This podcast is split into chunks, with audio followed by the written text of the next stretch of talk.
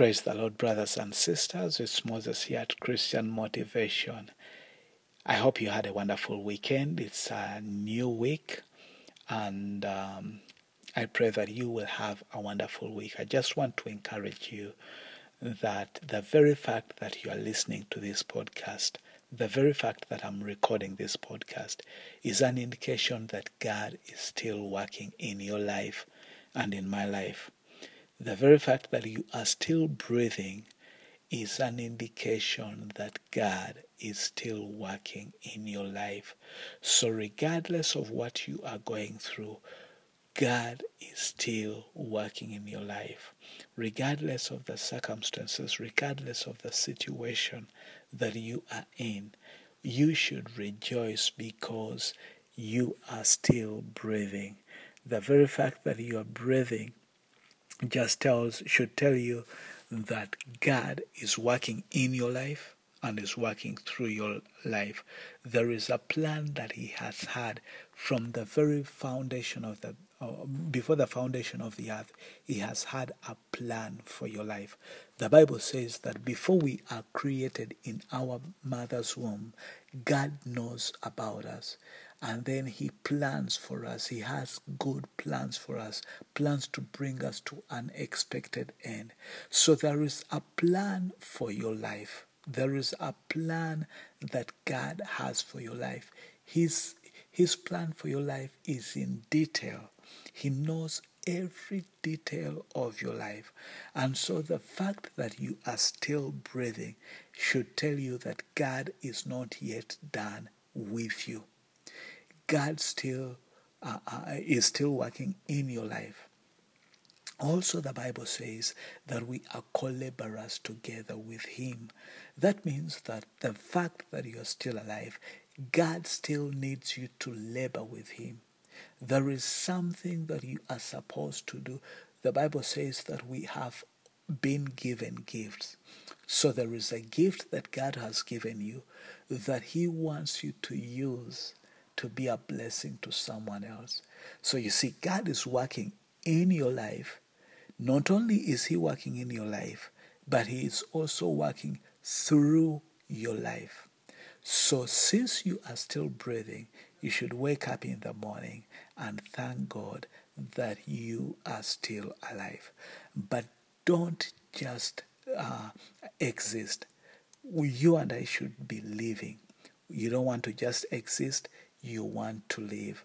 And the way to live is for you to find out what God has called you to do and start doing it.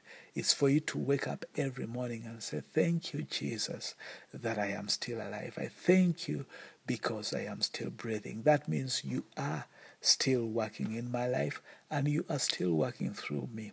So, right now, I offer my body to you as a living sacrifice. Come, work in me, and come, work through me. Come, let us do what your will is for this generation, for my life, and then let Him work in you and through you. So, this week, I just want to encourage you that as you go through the week, you just submit yourself to the Lord. The Bible says that submit yourself to the Lord, and in due time, He will lift you up. I want to encourage you to have an attitude where you know that your life is not a mistake, where you know that God has a plan for your life, where you know that your, your days are numbered, just like David says, that teach us to number our days. I want you to know that God has a particular, uh, has a, a, certain number of days. You know, one of the things that really um, I was thinking about some time ago is that I'm surprised how the Bible, when you read uh, um, in in Genesis, where the Bible tell, uh, tells us specifically that uh, maybe Adam lived for so and so many uh, number of years and he passed away, and then um, uh, Methuselah lived for so long, Noah lived for so long, Abraham lived for so long. I mean, God was so detailed in telling us the number of years these people lived before they passed away, which means that God knew exactly how many years they lived. God knows exactly how many years you have to live. And so it's about you it's important for you to understand that because He knows the number of years, it just shows that He has already planned out your life. So just knowing that God has planned out your life should excite you.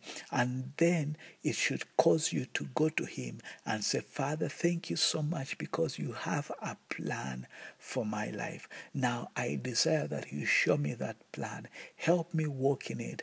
Pray like David prayed and say that, teach me to number my days. In other words, you and I shouldn't be wasting our days, but we should live our lives on purpose.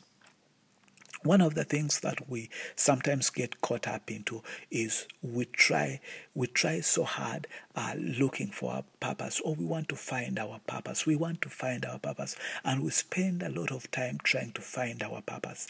Now, I'm not saying we shouldn't find our purpose. Yes, we should. But there there's also another another way of living.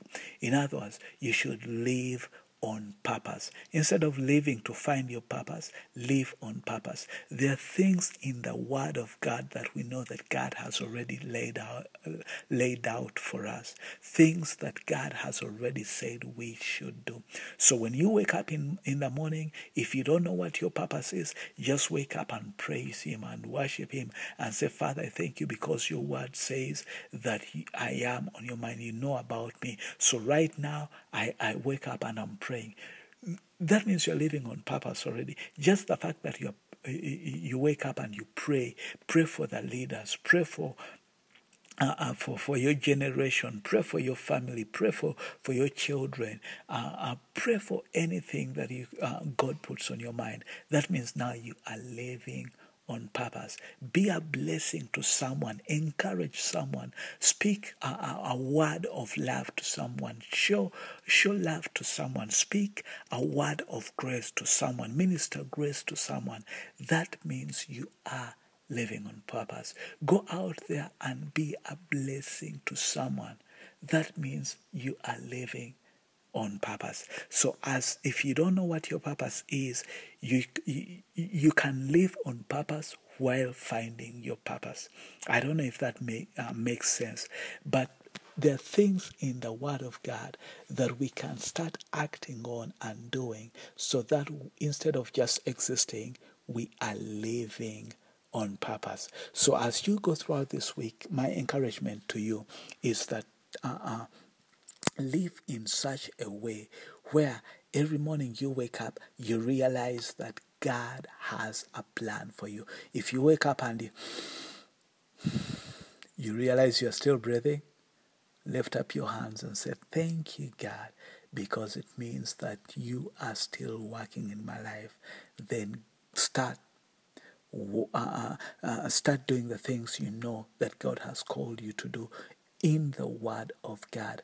And then as you do those, let me say, general things that the Word tells you to do, then He will start uh, uh, helping you zero in on the specific thing that He has called you to do. So I encourage you to go out there in life and live on purpose because God has a plan for you. God has a purpose for you. I love you so much. I'll talk to you next time. Stay blessed. Keep the faith. Go out and reign in life because that is what we are meant to do. Bye bye.